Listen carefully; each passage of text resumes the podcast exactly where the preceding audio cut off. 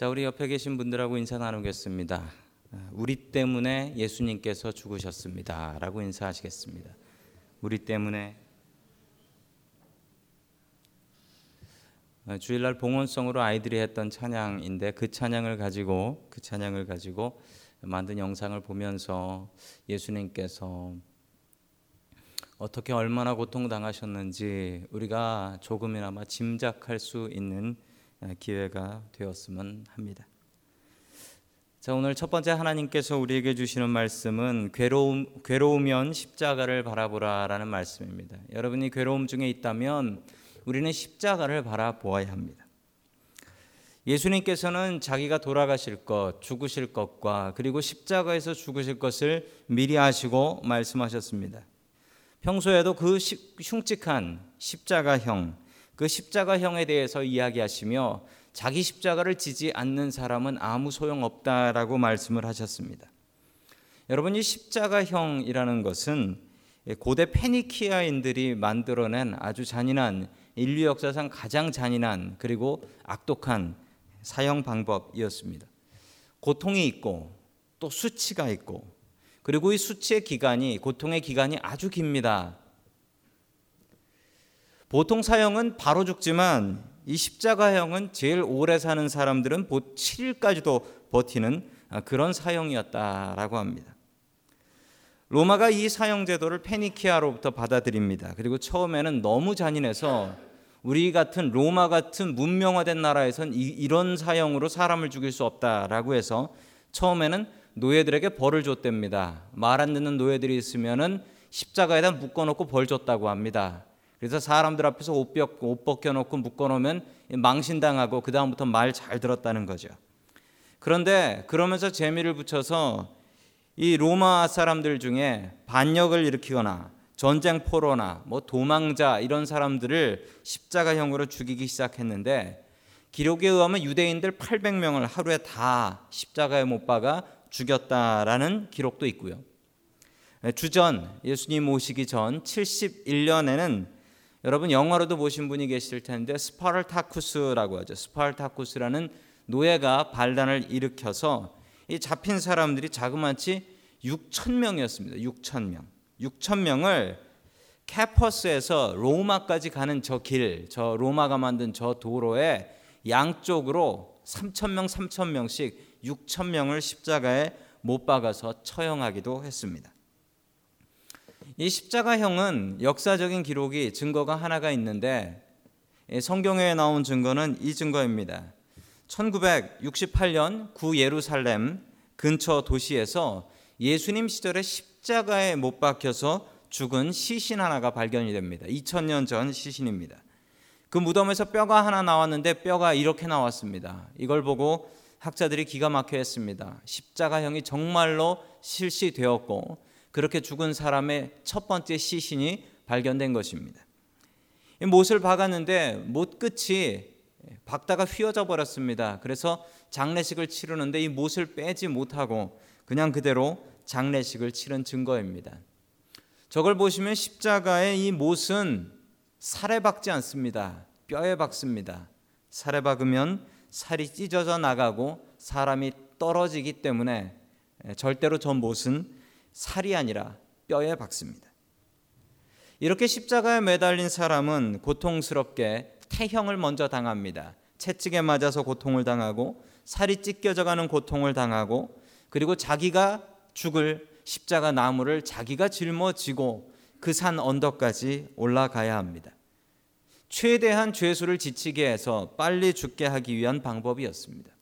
게다가 십자가에 매달리는 사람은 옷이 완전히 벗겨집니다. 여러분들이 보시는 그 십자가의 그림이나 사진들은 대부분 뭐 남자의 중요한 부분을 가리고 있지만 실제로 십자가형은 아무것도 가리지 않습니다. 실제로 십자가형은 아무것도 가리지 않아서 사람들 앞에 공공연히 부끄러움을 당하게 되는 것이죠. 게다가 이 사형은 공개 처형이었습니다. 죄수는 죄수는 어쩔 수 없이 숨을 쉬기 위해서 자기의 힘을 모아서 위로 올라가서 2, 30초 버티면서 숨을 쉬다가 다시 힘이 빠지면 내려오고 다시 또 숨을 쉬기 위해서 올라가고 내려오고 이것을 반복하다가 지쳐서 죽는 그래서 질식해서 죽는 그 사형 방법이 바로 십자가형이었습니다. 여러분 이 십자가형을 누가 선택하였을까요? 예수님께서는 직접 그 십자가형을 선택하셨고 가르치셨습니다. 여러분 예수님의 인생을 보면 여러분 예수님께서는 저 천하디천한 말구유에서 나셨습니다. 여러분 그 말구유에서 나는 것을 누가 정했습니까? 본인이 정하셨습니다. 그리고 가난한 목수의 집에서 자랐습니다. 목순의 집에서 태어날 것도 누가 정하셨습니까? 바로 본인이 정하셨습니다. 십자가에서 돌아가실 것은 역시 본인이 정하셨습니다. 여러분 왜 예수님께서는 피하실 수도 있었는데 이런 천하디 천한 그리고 낮고 낮은 모습으로 오셨을까요? 여러분 우리가 감히 주님의 십자가를 바라보면서 우리가 불평할 방법이 없습니다. 그 십자가를 바라보면 야 정말 저런 인생이 있을까? 그리고 저런 인생을 어떻게 일부러 선택하셨을까? 여러분 우리는 십자가를 바라볼 때마다 위로를 얻습니다. 그래서 그런 찬양이 있죠. 십자가 십자가 내가 처음 볼 때에 나의 마음에 큰 고통 사라져. 우리 잠시 뒤에 부를 텐데 여러분 우리가 힘겹고 어렵고 괴로울 때마다 십자가를 바라보면 그 높고 높은 분이 이렇게 낮고 낮은 모습으로 오셨는데 우리가 그 모습을 보면서 어떻게 불평할 수 있겠습니까? 여러분 괴로움이 있을 때마다 주님의 십자가를 바라보시고 힘과 위로를 얻을 수 있는 저와 여러분들 될 수 있기를 주, 주님의 이름으로 간절히 축원합니다. 아멘. 마지막 두 번째로 하나님께서 우리에게 주시는 말씀은 십자가로 당신의 삶을 완성하라라는 말씀입니다. 십자가로 당신의 삶을 완성하라. 여러분 우리의 삶의 완성은 십자가여야 합니다. 주님께서는 자기의 십자가를 지고 나를 따르지 않는 자는 나의 제자로서 자격이 없다라고 말씀하셨습니다. 여러분 여러분이 져야 될 십자가가 무엇입니까? 여러분께서 져야 될 십자가 내려놓고 앉으시면 여러분 그 십자가 주님이 지셔야 합니다. 여러분 우리 십자가 우리가 져야 해요. 참으로 지난주에 너무도 안타까워서 뭐 기가 막혀서 말도 안 나오는 일이 한국에서 또 벌어졌습니다.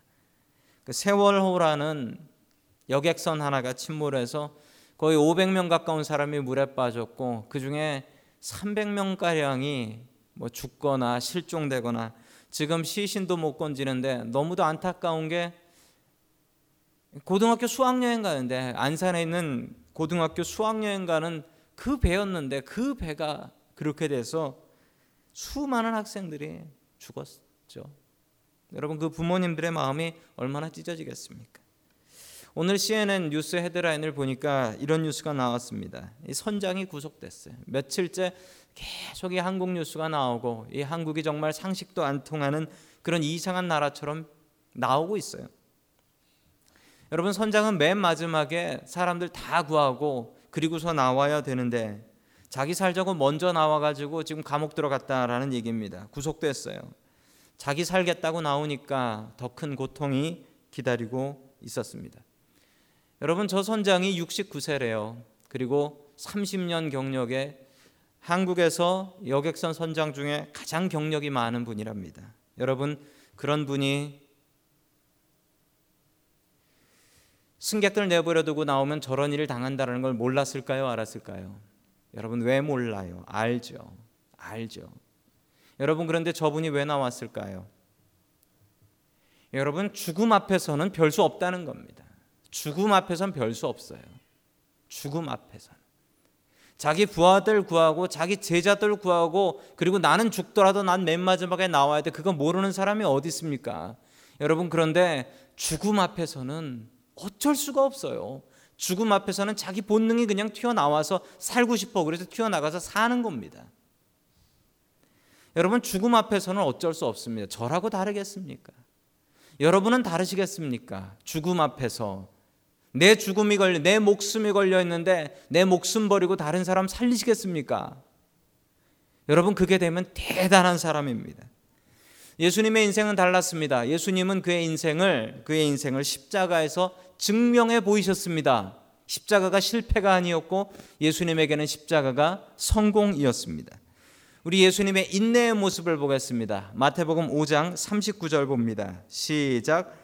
나는 너희에게 이르노니 악한 자를 대적하지 말라 누구든지 내 오른뺨 뺨을 치거든 왼편도 돌려대며 아멘. 여러분 예수님은 안 맞을 능력이 있는 분이셨습니다. 천군 천사를 동원해서 자기를 때리는 그 무리를 벌하실 수도 있었고 지옥 불에 던지실 수도 있는 분이었습니다. 그런데 예수님께서는 그가 가르치셨던 것처럼 악한 자들에게 대적하지 않았습니다. 오른쪽 뺨을 때리면 왼쪽 뺨까지도 돌려대시는 분이었습니다. 여러분 주님 닮은 인내가 우리들 가운데 넘치기를 간절히 축원합니다. 아멘. 두 번째 예수님께서 십자가에서 이루신 것은 나눔입니다. 우리 5장 어, 마태복음 5장 40절 말씀 같이 봅니다. 시작. 또 너를 고발하여 속옷을 가지고자 하는 자에게 겉옷까지도 가지게 하며 아멘. 옷은 그 당시 사람들에게 가장 귀한 재산이었습니다. 평생 단 한 벌의 옷으로 살아가는 사람들이 많았기 때문입니다.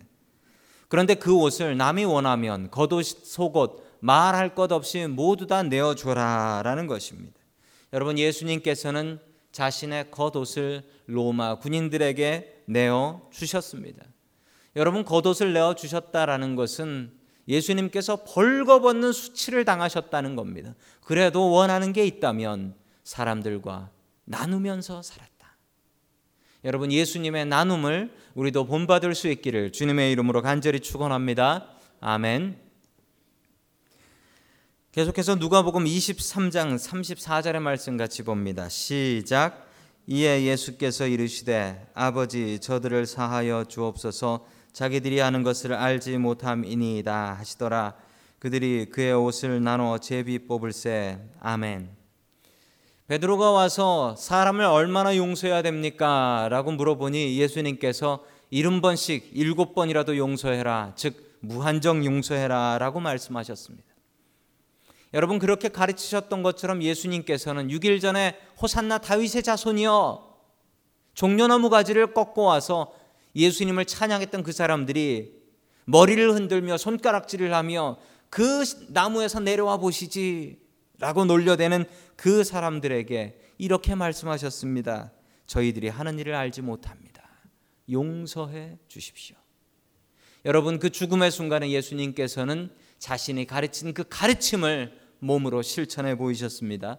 여러분 용서의 사람 될 수 있기를 주님의 이름으로 간절히 축원합니다. 아멘. 마지막 전도입니다. 누가복음 23장 43절 같이 봅니다. 시작. 예수께서 이르시되 내가 진실로 내게 이르노니 오늘 내가 나와 함께 낙원에 있으리라 하시니라 아멘. 마지막 그 순간에 전도하셨습니다. 살아 생전도 그렇게 전도하시더니 돌아가시는 그 순간도 마지막 옆에 있는 그 흉악한 강도를 전도해서 내가 오늘 나와 함께 낙원에 있으리라. 여러분 천국은 분명히 있습니다. 예수님께서 소개하신 이 천국 분명히 있습니다. 여러분 십자가를 통하여 예수님께서는 본인의 인생을 완성하셨습니다. 여러분 예수님처럼 인내하십시오. 예수님처럼 용서하십시오. 예수님처럼 나누십시오. 예수님처럼 전도하십시오. 십자가의 삶을 우리도 본받아 살아갈 수 있기를 주님의 이름으로 간절히 축원합니다.